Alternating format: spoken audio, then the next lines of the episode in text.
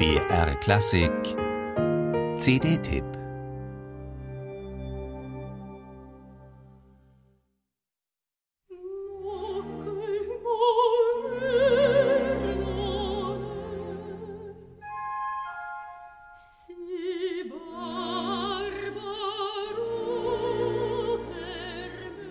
Belcanto ist diese Reinheit der Linie, diese perfekte Legato, ganz einfaches Legato in eine, sagen wir, einfache Melodie. Das Singen pur und vor allem in Belcanto, man muss deine Persönlichkeit mitbringen. Eine Persönlichkeit, das ist Olga Peretjatko. Die Russin liebt die Bühne und sie liebt die Inszenierung. Die Fotogalerie auf ihrer Webseite ist größer als ihre Repertoireliste. Olga im roten Mantel beim Nudelkaufen, Olga beim Schminken in der Garderobe und Backstage mit weißem Tüllkleid und Lederjacke auf den Auftritt wartend.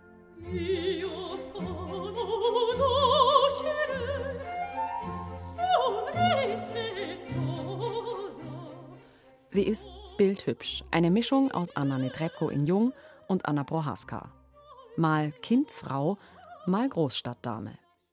Wenn Olga Peretjatko auftritt, gehören ihr in Sekundenschnelle die Bühne und die Aufmerksamkeit. Rampenlicht, immer her damit. Recitals zu geben und Hits aneinander zu reihen, findet sie genauso klasse wie eine Vorstellung an der Met oder der Scala. Man kann das alles skeptisch beäugen, den Glamour zu viel finden. Man kann sich fragen, ob eine Opernsängerin sich wie Grace Kelly inszenieren muss und was das alles mit Rossini-Arien zu tun hat.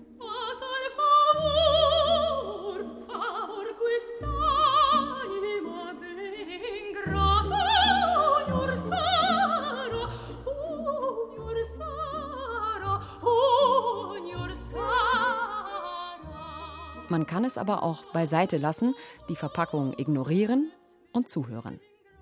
Was man dann erlebt, ist eine faszinierend junge, volle, perfekt gerundete Belcanto-Stimme. Einen Sopran mit einem Hauch von Mezzotiefe und ein Timbre, das klingt wie der Indian Summer bunt und warm ist.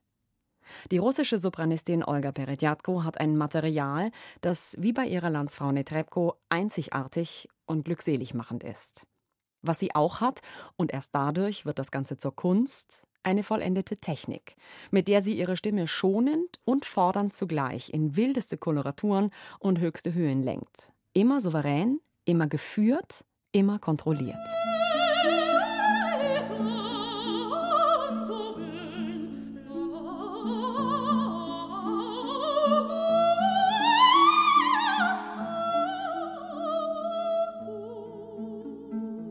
Olga Peretjatko weiß in jedem Moment, was sie musikalisch und stimmlich macht und warum. Der Belcanto, speziell Rossini, ist ihre Heimat, ihre Ursuppe, aus der heraus sie blind und zugleich professionell agieren kann. So soll es sein in der italienischen Opernwelt des 19. Jahrhunderts, wo die Stimme zum Ausdrucksfeld der Emotionen wird. Von der Koketterie bis zum Wahnsinn ist alles dabei. Und dann kommt Olga Peretjatko eben doch auch noch zugute, dass sie spielen kann. Mit sich, den Rollen und ihrem Publikum. So werden die kokette Donna Fiorella, die verzweifelte Gräfin Folleville und die selbstsichere Mathilde alle zu echten Persönlichkeiten. Purer Belcanto eben.